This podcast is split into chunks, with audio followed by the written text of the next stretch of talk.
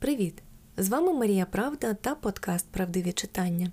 Він про дитячі книжки на недитячі теми та про здатність літератури виховати чуйного дорослого. Попередні випуски я присвятила питанню інакшості, а також страхам, великим і малим. У третьому епізоді я хочу поговорити про тих, кого більшість дітей обожнює, про тварин, а точніше про етичне ставлення до них і те, як стосунки із тваринами можуть впливати на сприйняття дитиною себе. Не знаю, як ви, а я в дитинстві хотіла стати ветеринаркою. Років у шість мені видавалось, що моєї любові до тварин та бажання їм допомагати має бути достатньо, аби стати профільним лікарем. Трохи згодом, десь в класі в третьому, я зрозуміла, що професія ветеринара позбавлена тієї романтики, яка мені ввижалась. А на ділі це дуже стресова робота, в якій є багато місця стражданням істот, які не можуть пояснити, що їм болить. Ну і як це буває, я також не надто була готова до виду крові. Тому я вирішила, що знайду інший спосіб допомагати тваринам, наприклад, збудую свій притулок для котів та собак. Пам'ятаю, що я навіть намалювала креслення та дуже пишалась ним. Вже зараз, після відвідування притулку трьох колишньовуличних котів та дослідження специфіки роботи притулків в Україні, я розумію, що організувати такий це десь так само стресово, як і стати ветеринаром. Самої любові до тварин і доброго серця недостатньо. Потрібні рішучість, непробивні аргументи, готовність просити про допомогу та вміння її приймати. За 30 своїх років я побувала на різних рівнях підтримки тварин, і зараз, із трирічною донькою поруч, я розумію, наскільки важливими є розмови про допомогу тваринами з дітьми. А там, де розмови, там і книжки, звісно. Для цього випуску я обрала історії, які вчать дбайливого ставлення до тварин, чи йдеться про звичних котів та собак, чи про ведмедів і тигрів. Кожна істота заслуговує на гідне життя і ставлення з боку людини. Ви не могли не помітити, що для назви цього епізоду я використала цитату з маленького принца Антуана де Сент-Екзюпері. Французький письменник та авіатор не був відомий якимось особливим ставленням до тварин. Зі спогадів, які лишились по ньому, ми знаємо лише те, що дитиною він любив бешкетувати, радо кинув навчання в академії мистецтв, аби піднятись у небо, яке розповіло йому так багато про людство, але за це рано обірвало життя. Між тим, маленький принц це також історія про етичне ставлення до тварин, хоча це і не є головною темою книжки. Дорослий пілот, літак якого розбився у пустелі, та в якому безпосередньо говорить сам письменник, зустрічає хлопчика, маленького принца, який розповідає йому про свою рідну планету астероїд Б612. Крихітну, але живу, бо про неї дбає маленький принц, і робить це краще за дорослих, яких можна зустріти на інших планетах. Причепорився сам уранці, причепори гарненько і свою планету. Ось девіз казкового хлопчика. Спершу він живе сам один, бореться із баобабами, які, наче бур'ян, захоплюють його астероїд. Потім у житті принца з'являється троянда, і вона вчить його премудростям любові та прив'язаності. До речі, в ній Сент-Екзюпері зашифрував образ своєї дружини Консуело. А згодом, коли маленький принц навідує землю, він зустрічає лиса, і той просить приручити його. Ось тут і криються істини, прості та давні, які мають нагадати читачеві, яким має бути ставлення до природи загалом і до тварин зокрема. Маленький принц питає у лиса, що таке приручити, і отримує таку відповідь: Ти для мене поки що лише маленький хлопчик, достоту такий, як сто тисяч інших, і ти мені не потрібний, і я тобі теж не потрібний. Я для тебе всього тільки лис, достоту, як сто тисяч інших лисів. Та як ти мене приручиш, ми станемо потрібні одне одному. Ти будеш для мене єдиний на цілім світі, і я буду для тебе єдиний на цілім світі. А далі лис вчить хлопчика, як правильно когось приручати, і це надзвичайно корисна інформація, нехай і подана алегорично. Треба бути дуже терплячим, відказав лис. Спершу ти сядеш трошки далі від мене на траву. Ось так. Я краєчком ока позиратиму на тебе, дивитимусь, а ти мовчатимеш. Мова це джерело непорозуміння, але щодня ти сідатимеш трошки ближче. Назавтра маленький принц прийшов знову. Краще, якби ти приходив о тій самій порі, попросив лис. Якщо ти прийдеш, скажімо, о четвертій дня, то я вже з третьої години відчуватиму себе щасливим. У четвертій я вже почну хвилюватися і непокоїтися. Я узнаю ціну щастю. А як ти приходитимеш, коли попало, то я ніколи не знатиму, на яку годину готувати своє серце. Повинні бути обряди.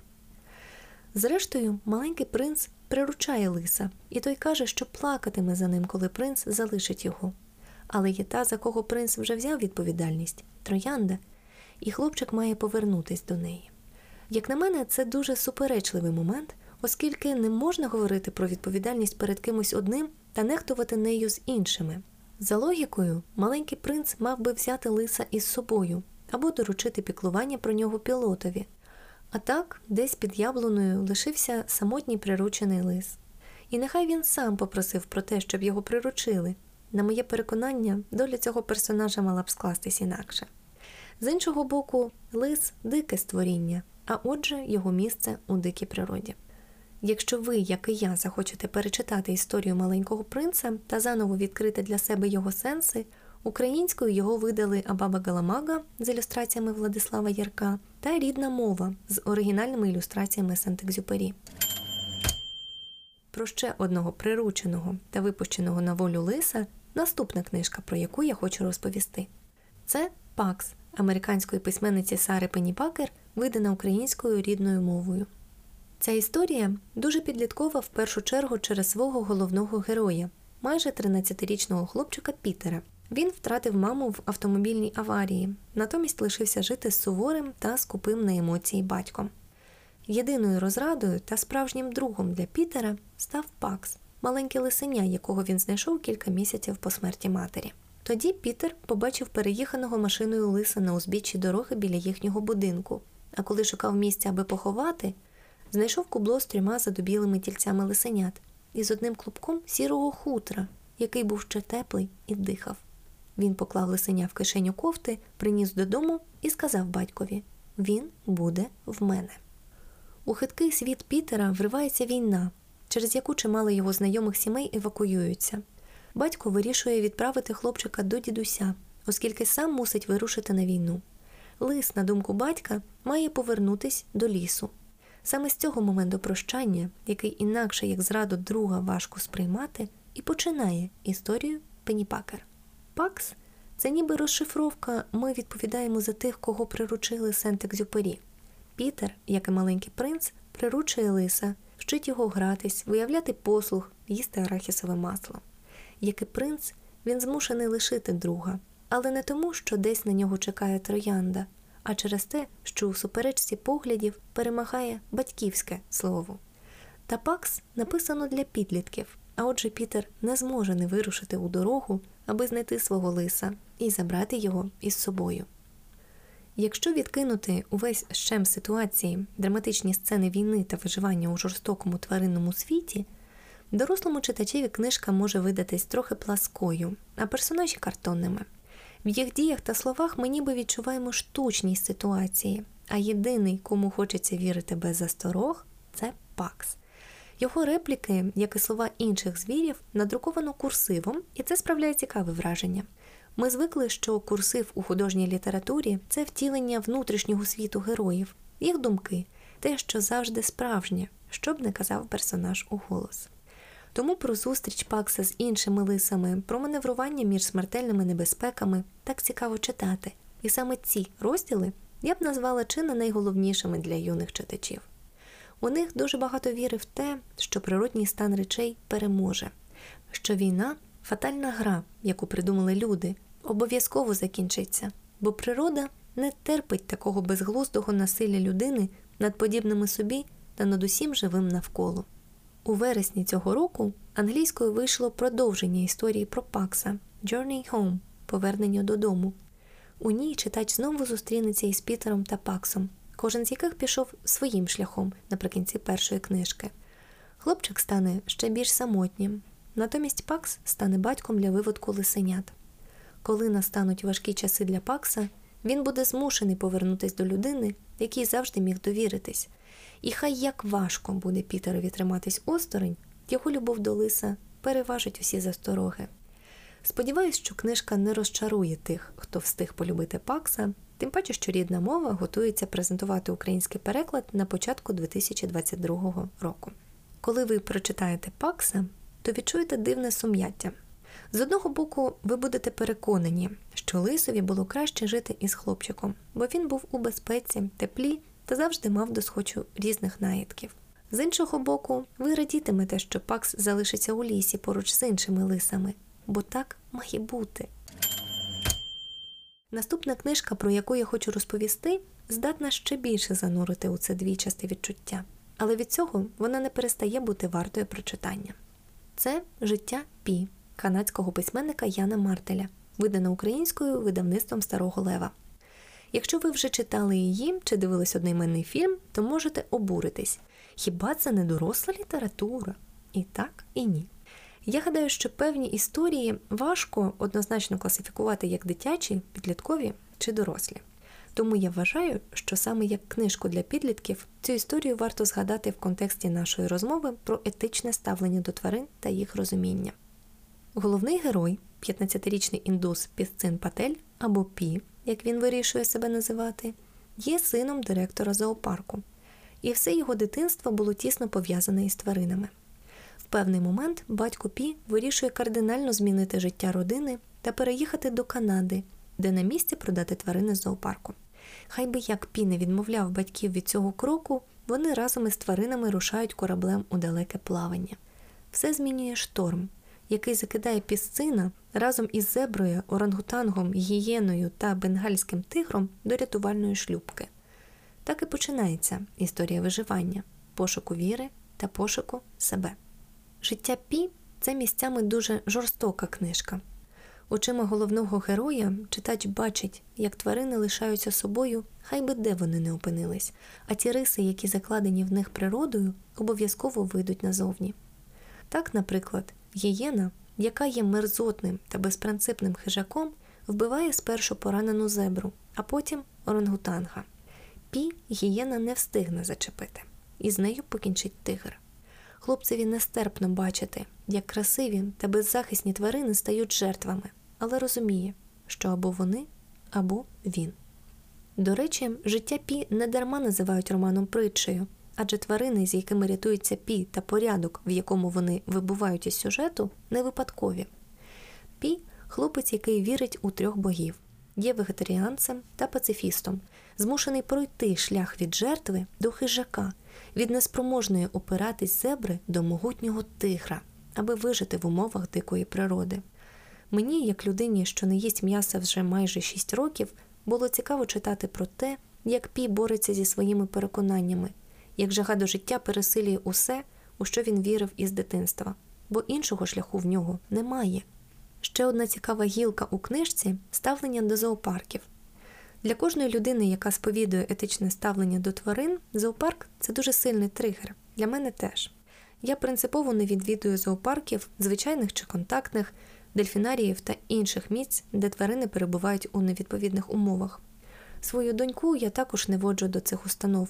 Натомість обіцяю, що ми навідуємось до заказників, таких як Асканія Нова чи Карпатських, де живуть ведмеді. Колись мене сильно вразила така картина у київському зоопарку. За склом сидів ведмідь з таким виразом, наче життя йому геть остогидло.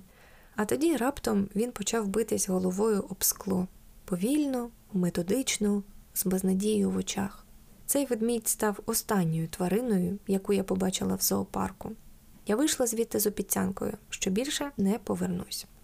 Звісно, прогресивні та адекватні зоопарки вони про правильну організацію простору, про збереження видів та можливість адаптації скривджених тварин перед їх поверненням до дикої природи.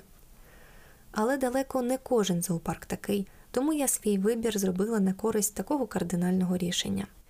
Життя Пі це добрий привід для підлітка замислитись, як працюють зоопарки, поміркувати про своє ставлення до зоопарків, про моральну складову стосунків людей із дикими тваринами, про те, де тваринам краще. Так, наприклад, у книжці є такі слова: тварини хочуть, щоб усе залишалось як є, день у день, місяць за місяцем. Сюрпризи їх не влаштовують, і це добре видно з того, як вони поводяться у просторі. Чи на природі, чи в зоопарку тварина обживає простір так само, як шахи свою ділянку шахівниці. Виважено.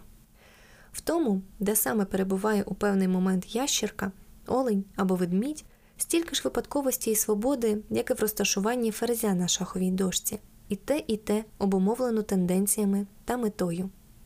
Насамкінець Пі каже: Я не маю на меті захищати зоопарки. Позбудьтеся їх усіх, якщо бажаєте, і будемо сподіватися, що дикі тварини, яких ми ще не винищили, якось та й виживуть на крихітних острівцях дикої природи. Я знаю, що зоопарки зараз не надто шанують. Їх спіткала така ж доля, як і релігію, що те, що те стало жертвою ілюзорних уявлень про свободу. Є про що подумати, правда? Тому, якщо ви досі не читали життя Пі, щиро раджу. Для мене вона стала книжкою, до якої хочеться колись повернутись, чого не можу сказати про фільм. Його я так і не подивилась до кінця. Для мене було занадто багато візуальності там, де в книжці йшлося більше про переживання та роздуми. А щойно прочитаєте книжку самі, тоді зможете оцінити, чи ваш підліток морально готовий до читання цієї історії. Цікавий факт. Натхненням для життя Пі стала інша книжка Макс і кішки, написана 1981 року бразильським письменником Муасіром Скляром. У ній йшлося про німецького парубка, який із приходом до влади фашистів був змушений тікати з країни. Він вирушив кораблем із кількома пасажирами та тваринами з зоопарку до Бразилії, але через інтриги капітана корабель тоне. Максові вдалося врятуватись, але коли він досліджує шлюбку, то виявляє, що він не один. З коробки, в якій хлопець хотів сховатись, вистрибує ягуар. Так починається пригода, яка вразила Мартеля і спричинилась до появи книжки, за яку він отримав Букерівську премію. Про ягуарів наступна книжка вже точно дитяча: A Boy and a Jaguar Хлопчик та ягуар американського зоолога Алана Рабіновіца. Коли я випадково знайшла цю книжку і прочитала її, я не знала, яка історія стоїть за її створенням. А виявилось, що Рабіновець описав сам себе. На початку книжки ми бачимо хлопчика, який стоїть перед вольєром із ягуаром у зоопарці Бронкса та щось шепоче звірові. Батько питає, що він робить, але хлопчик не може відповісти. Його губи німіють, а тіло починає трястися. Це стається щоразу, як він намагається заговорити. Вчителі вважають його зламаним та переводять до класу з особливими дітьми. Хлопчик може робити без заїкання дві речі співати і спілкуватись із тваринами. Щодня хлопчик повертається зі школи, дістає своїх тварин, хом'ячка, піщанку, черепаху, хамелеона і змію та розмовляє із ними. Він ділиться своєю найбільшою мрією розмовляти так, як це робить решта людей. Хлопчик порівнює себе із тваринами.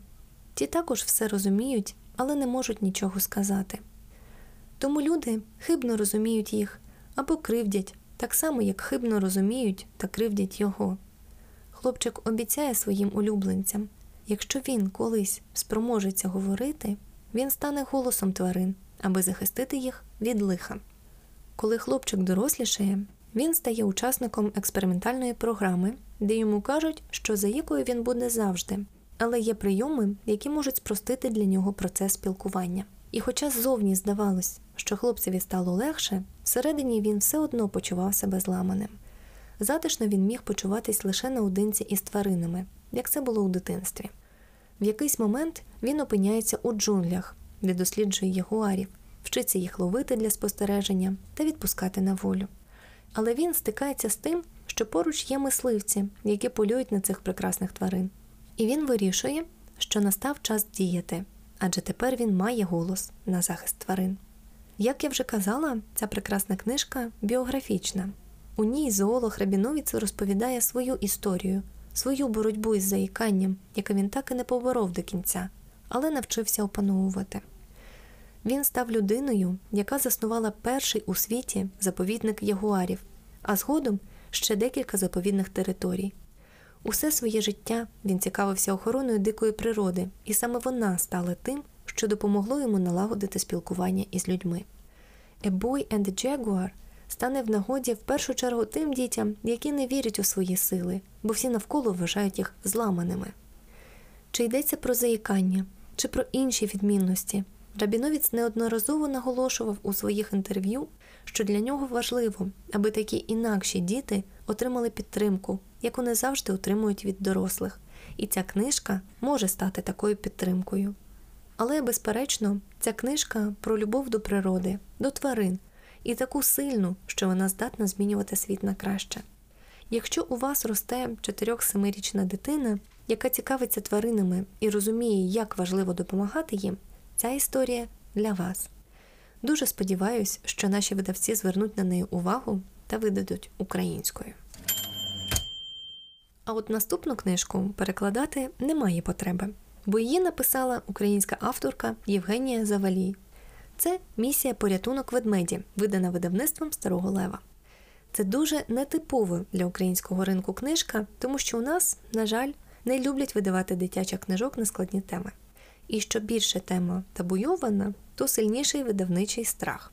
Але про зоозахисні механізми в Україні починають говорити голосніше, ніж ще кілька років тому. Багато в чому через діяльність профільних організацій, таких як UAnimals, а також окремих волонтерів та лідерів думок, які не втомлюються нагадувати про важливість етичного ставлення до тварин. Євгенія Завалій саме така людина. Вона багато років бере участь у громадських ініціативах, пов'язаних з екопроектами. А її перша книжка це Всі ми, видана чорними вівцями, доступною мовою розповідає дітям про важливість екологічного способу життя та любов до природи і тварин. Місія порятунок ведмеді Євгенії, про яку йдеться далі, це і художня книжка, і міні-енциклопедія про ведмедів та посібник з етичного ставлення до тварин. На початку книжки ми знайомимося із ведмежам Христею, яка народжується в січні у затишному барлозі Карпатського лісу, зростає там разом із братиком, а тоді вивчає світ навколо і розповідає читачеві про звички та спосіб життя ведмедів. Одного дня маленьку Христю ловлять люди та запроторюють до цирку. Там її змушують танцювати, виконувати трюки, а між виступами принижують, ображають та наражають на небезпеку. Це триває певний час, аж доки до цирку не навідуються зоозахисники, які перемагають у боротьбі із циркачами, а тому Христя вирушає до притулку для ведмедів у Карпатах. Там вона знайомиться з іншими звірями, які зазнали поневірянь та насилля з боку людей, адаптується, вчиться знову бути вільним ведмедем, аби одного дня залишити притулок і вирушити на пошуки своїх брата і мами. Коли видавництво Старого Лева лише анонсувало цю книжку, я затамувала подих від захвату. Книжка про те, що цирки із тваринами зло, про перемогу здорового глузду та ще й так гарно ілюстрована, я тішилась як дитина. І щойно я змогла придбати книжку, я не пошкодувала про це. Тим паче, що кожен читач трошки і сам стає волонтером, адже 10 гривень від вартості книжки буде перераховано на підтримку ведмежого притулку до Мажир. Єдина заувага, яку я маю до книжки, це стилістика. Книжка орієнтована на молодший шкільний вік, і загалом вона йому відповідає. Але з'являється складне слово, таке як інтроверт, яке авторка не пояснює, а потім за кілька сторінок виринає карантин, і його вже авторка розшифровує, і це збиває з пантелику. Також є нюанс із тим, що певні предмети та явища ведмедям знайомі. Наприклад, мама розповідає Христі, що існують білі ведмеді та де вони мешкають. А от про зоопарки Христя вперше дізнається від такої ж ув'язненої білочки. Але усі ці зауваження насправді виглядають мізерними на фоні тієї користі, яку несе книжка Євгенії Завалій. Мені, дорослій, стискалось серце, коли я читала сцену знайомства ведмедів у притулку, де кожен ділився своєю історією страждань та порятунку. Тут вам і розпечені платформи, щоб змусити ведмедів танцювати, і напування їх горілкою, аби зробити слухняними. Тому після прочитання цієї книжки мої переконання лише зміцнішали. Я впевнена, що місія порятунок ведмеді може стати гарним початком для розмови з дітьми на тему етичності використання тварин у цирках, а також може надихнути на подорож до одного з ведмежих притулків. Наприкінці книжки є історична довідка як про перші, так і про другі. А якщо цього буде замало, одразу після читання можна озброїтись телефоном та переглянути матеріали на сторінках зоозахисних організацій або просто фото з притулків. До речі, в Україні питання роботи цирків із тваринами досі не має однозначного вирішення. Якщо пересувні цирки вже обмежили у використанні тварин, то зі стаціонарними державними не все однозначно. Так, з 2019 року Міністерство культури України припинило купувати нових тварин для семи державних цирків, але не вирішило, що робити далі із тими, які вже перебувають на балансі. Раніше йшлося про те, щоб з 2021 року законодавчо заборонити використання тварин у цирках і передати їх у зоопарки та реабілітаційні центри. Але 2021 рік минає, а законопроект і досі лишився на стадії законопроекту. Цирки, між тим, негативно реагують на можливість подібної заборони, адже вважають, що циркове мистецтво без дресированих тварин занепаде. Як на мене, це той випадок, коли певна професія має відійти у забуття. Можна бути класним біхевіористом і розуміти тварин, але змушувати їх танцювати чи грати на балалайці, давайте відверто, любові і поваги до тварин у цьому немає. Якщо вам сподобається книжка Євгенії Завалій про ведмедів, для вас є хороша новина. Зараз авторка працює над другою книжкою в серії Місія порятунок, і вона буде про дельфінів. А доки чекатимете на нову книжку, можна почитати дебютну повість Євгенії про дельфінів. Це всі ми. Про порятунок тварин, але вже свійських, наступна книжка. Це The True Adventures of Esther the Wonder Pig. Справжні пригоди дивосвинки Естер, канадійців Стіва Дженкінса та Дерека Волтера. І хоча я розумію, наскільки це незвична для української ментальності історія, мені дуже хотілося згадати про неї в контексті нашої розмови. Чому незвична? Причин кілька. Перша йдеться про свинку, яку прихистили як карликову, тобто таку, яка дорослою має важити 30 кілограмів. А виявилось, що вона геть не карликова, а повноцінна, тобто така, що дорослішає і важить 230 кілограмів. Друга люди, що прихистили її, не позбулись свинки, щойно вона стала підозріло набирати вагу та збільшуватись у розмірах, а переїхали на ферму, де влаштували їй місце для нормального свинячого життя. І третя ці люди пара чоловіків, які і є авторами цієї книжки. Якщо ви скептично налаштовані щодо гомосексуальних пар, будь ласка, не поспішайте вимикати подкаст.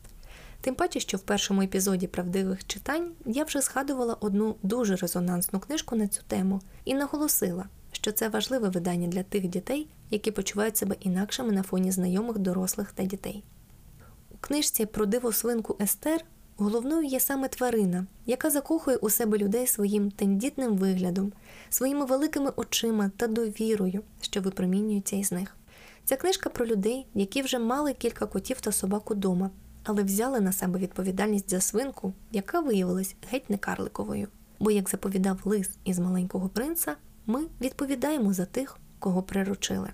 У цій книжці дуже світлі ілюстрації, які показують, як Естер росте і потребує чим далі більше місця. Якщо спочатку їй вистачало котячого будиночка, то згодом їй стало тісно на великому матраці.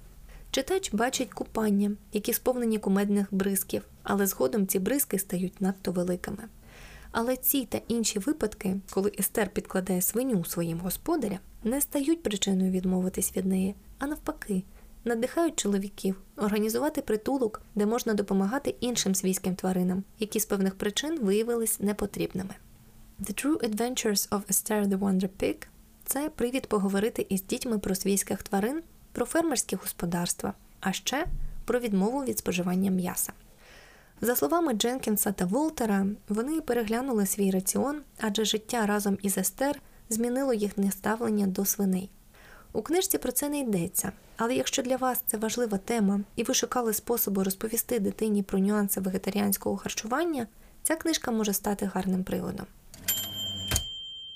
Я вже згадала про книжки із дикими тваринами, зі свійською свинкою, а тепер ми дістались міста і тих істот, яких можна побачити будь-де в ньому. Спершу поговоримо про птахів та книжку How to Heal a Broken Wing Як полікувати зламане крило Боба Грехема. Давайте відверто. Мало хто любить голубів. Вони вічно жебрають, від них брудно, а літають вони так необережно, що іноді дивуєшся, як природа взагалі дала їм крила. Але діти вони сприймають світ інакше, ніж дорослі, і голуби для них це не надокучливі жебраки, а цікаві істоти. На початку книжки Грехема ми бачимо, як голуб необачливо підлітає близько до будівлі та вдаряється у скло. Він падає на землю і довго лежить там, між ногами байдужих до нього дорослих. Аж доки його не зауважує хлопчик Віл. Він бачить птаха зі зламаним крилом і поспішає підняти його із землі. Разом із мамою вони забирають голуба додому, де тато хапається за голову при вигляді птаха, але поспішає допомогти. Разом із Вілом батьки бинтують голубу крило та лаштують йому коробку для відпочинку. Минає час, відпочинок, турбота та віра людей гоять птахові крило, і, зрештою, він знову може літати на волі. У книжці Грехема чудові ілюстрації, які містять чимало деталей та акцентів. Так, коли ми бачимо, як Віл підіймає пораненого птаха, ці двоє наче підсвічені серед сірого натовпу. А коли мама із Вілом та птахом рушають додому, ми помічаємо, що хлопчик піднімає з землі пір'їну, а вдома наче питає у батька, чи можна прилаштувати її назад. Процес лікування та відновлення птаха читач також бачить через ілюстрації, як картонну коробку замінюють кліткою, як хлопчик знімає бинт, як голуб намагається спершу злетіти вдома, але зазнає поразки, а потім віли з батьками напувають його водою. Якщо чесно, мені важко уявити свої дії в ситуації, якщо ми із донькою побачимо скаліченого птаха. Для мене більш зрозумілими є коти і собаки, тому поки що мій максимум це зняти з ноги голуба пакет. Таке бувало. Але я працюю над своїм невіглаством і читаю дорослий нонфікшн про птахів, аби краще розумітись на них і бути готовою, якщо доведеться допомагати якійсь пташці. Друга книжка Боба Грехема в цьому епізоді про тих, на кому я знаюсь краще за птахів, але гірше за котів. Про собак. Це Let's get a pup, said Кейт. Давайте візьмемо собаку, каже Кейт. Певно, в кожної дитини років 3-5 настає момент, коли вона просить батьків взяти додому тваринку. При цьому не важливо, чи вдома вже є хтось. Так, наприклад, ми маємо вдома двох котів Ешлі та Джуса, але наша трирічка каже, що їй треба власне кошеня. Аби у тата був джус, у мене Ешлі, а в неї кошеня. Геть нещодавно, після відпочинку за містом, де вона познайомилася ближче із маленькими собаками, вона стала додавати до кошеняти ще й цуценя. Обов'язково маленьке, бо зі слів Ясі, великих собак вона не любить. Причина відома. Раз її обгавкав великий пес, і вона трохи побоюється порід більших за коргі чи Джакарасала. Я пам'ятаю, як сильно я просила своїх батьків взяти додому кошеня. Просила довго, ледь не на кожне свято, вигадувала різні приводи, часом намагалася замінити кошеня на щось простіше. Для прикладу, я принесла з озера цвіркуна, вистелила йому травою коробку з-під торту та назвала кузею. Наша дружба тривала недовго та закінчилась за трагічних обставин, але, зрештою, мою мрію про кошеня було здійснено. Щоправда, брали ми дівчинку Алісу, навчену ходити на лоток, а вона виявилась хлопчиком Семеном, який зіпсував нам паркет, кілька килимів та металевий поріг. А замість ласкавого муркутона я мала справу з монстром, який гриз мені руки, а вночі міг кинутись в обличчя. Але я любила того дурника, і саме з Семена почалась моя любов до котів. Після нього мені пощастило знайти аж трьох пухнастих друзів із неповторними характерами. Але повернімось до Кейт та її бажання взяти собаку. Вона залітає зранку в кімнату батьків із пропозицією завести цуценя. За сніданком сім'я обговорює свої вподобання щодо собак. Вона має бути маленькою, вертлявою та милою. А тоді мама знаходить у газеті оголошення притулку для собак, і сім'я рушає за цуценям. У притулку вони бачать багато самотніх тварин, великих і малих, активних і кволих, дружніх та агресивних. А потім вони бачать Дейва, який виявляється саме тим цуценям, про яке вони всі мріяли. Вони вже збираються рушати додому, аж раптом бачать Розі, дорослу, сіру і широку, наче стіл. Її очі блищать, а сама вона є втіленням смирення та ввічливості. Тато Кейт каже, що хотів би для Розі сім'ї, де вона зможе лежати посеред вітальні, мама додає, на дивані, а Кейт на ліжку. Вони розуміють, що хотіли б взяти усіх тварин, якби змогли, але ж не можуть. З важким серцем і з милим Дейвом на руках вони лишають притулок. Вдома Дейв поводить себе як справжнісіньке цуценя, і вночі ніхто не може заснути через його скимлення. Але не лише це є причиною. Зранку сім'я знову зривається із сніданку та рушає у притулок, аби забрати Розі додому. А тоді Розі отримує усе, що їй побажали.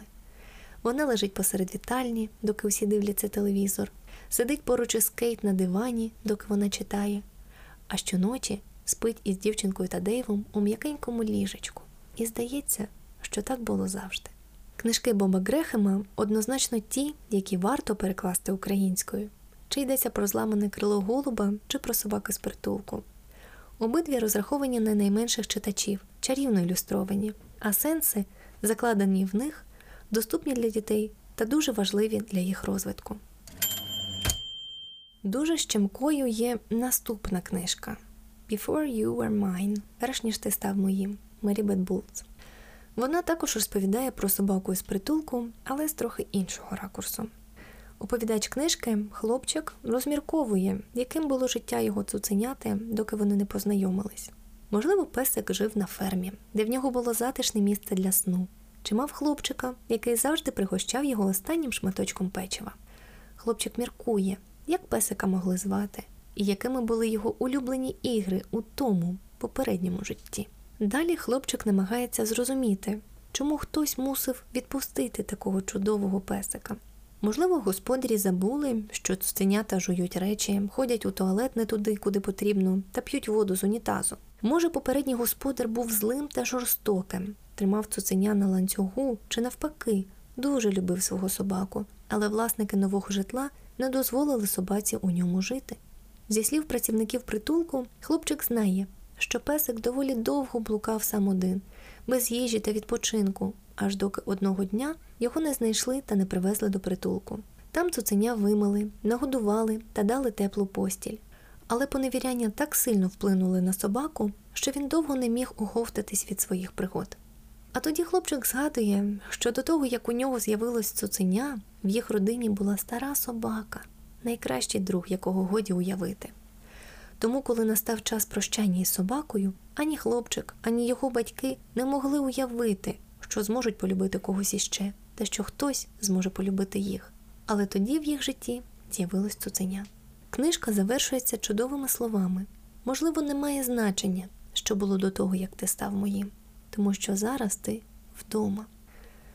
Вперше я прочитала цю книжку років п'ять тому, коли намагалась зменшити біль від втрати своєї кішки та написати дитячу історію про кішку із притулку. Тоді я довго вивчала книжки для найменших читачів, шукала серед них такі, де йшлося саме про притульських тварин, і мені на очі потрапила книжка Мерібет Булц. До сьогодні я вважаю її однією з найкращих на цю тему. Її написано дитячою, наївною мовою, і хід думок хлопчика дуже відповідає віку читачів цієї книжки. Діти справді здатні уявити собі різноманітні сценарії там, де немає шансів отримати точну відповідь. Фантазії на тему того, що було із цуценятком, доки воно стало членом доброї сім'ї, це делікатний спосіб показати дитині, що люди по-різному ставляться до тварин, інколи геть безвідповідально. А тому добре, коли тварини знаходять своїх, чуйних людей. Особливо помічною ця книжка може стати тим батькам, які планують взяти із притулку собаку. Це не те саме, що взяти цуценя із породою, хоча і там вистачає проблем із ненажерами власниками розплідників. Це про усвідомлення того, що тварина має свою історію, і в більшості випадків невесело, а тому любов до собаки має доповнюватись розумінням і терпінням. Невесела історія, яку розповіла Жука Грасі Олійко від видавництва Старого Лева, але невесела лише на початку. Дві собачки, Жука та Сіріус, живуть на заправці та перебиваються тим, чим їх пригостить добра тітка Ганя, аж доки не приходить зима, а з нею і небезпека. Лихі люди на заправці вирішують, що собакам там не місце, а тому вивозять їх далеко-далеко та лишають на узбіччі. Так, Жука та Сіріус рушають снігами у непростий шлях, де на них чекають страшні ліси та безсердечні люди. На цьому невеселості закінчується, тому що одного дня на узбіччі зупиняється машина, з якої виходять чоловік, жінка та дівчинка, і вони забирають собаки з собою. Вони миють їх, обстежують у лікаря, годують смаколиками та вигулюють, і колишні безхатченки стають найкращими друзями людей. А наприкінці в гості приходить та сама пані Ганя. Виявляється, що вона є бабусею маленької дівчинки. Грася Олійко є однією з моїх найулюбленіших українських ілюстраторок. А ще я захоплююсь тією позицією, яку вона виявляє щодо ставлення до тварин. Грася відвідує марші на їх захист, допомагає притулкам, активно транслює корисні думки як на своїх особистих сторінках, так і в книгах. А ще у Грасі живуть колишні вуличні собаки Жука та Санта, кішка Софійка та невулична кішка Агнешка. Жука дала книжковій собачці своє ім'я, а от із візуальним образом цікава історія. Вже після того, як Грася створила книжку, в її житті з'явилась Санта, дуже схожа на книжкову жуку. Заплутана історія, я знаю, але яка різниця, якщо вона зі щасливим кінцем? Книжку про жуку ілюстровано у фірмовій техніці Грасі. Комбінації колажу та олівців велику увагу Грася приділяє кольору. Так, щойно ми знайомимось із собачками, картинка дуже світла, а вирази мордочок собак щасливі. Та чим далі до лісу, буквально тим більше чорного кольору, різких штрихів. А вже як жука і Сіріус стають домашніми собачками, то книжка знову наповнюється світлом, а ліс, про який згадує у вісні жука, вже не здається таким чорним. Це дуже зимова книжка, тому раджу звернути на неї увагу усім, хто незабаром шукатиме цікавого читання для дітей. Тим паче, що історія жуки здатна повернути віру у різдвяне диво та у перемогу добрих людських вчинків над поганими. З вами була Марія Правда, і я дякую вам, що прослухали третій епізод мого подкасту Правдиві читання. Сподіваюсь, що розмова про етичне ставлення до тварин вийшла цікавою, а книжки, які я згадала, надихнуть вас та ваших дітей стати більш чуйними до потреб тих, кого ми приручили, або думаємо, що змогли. Дякую вам і до нових читань.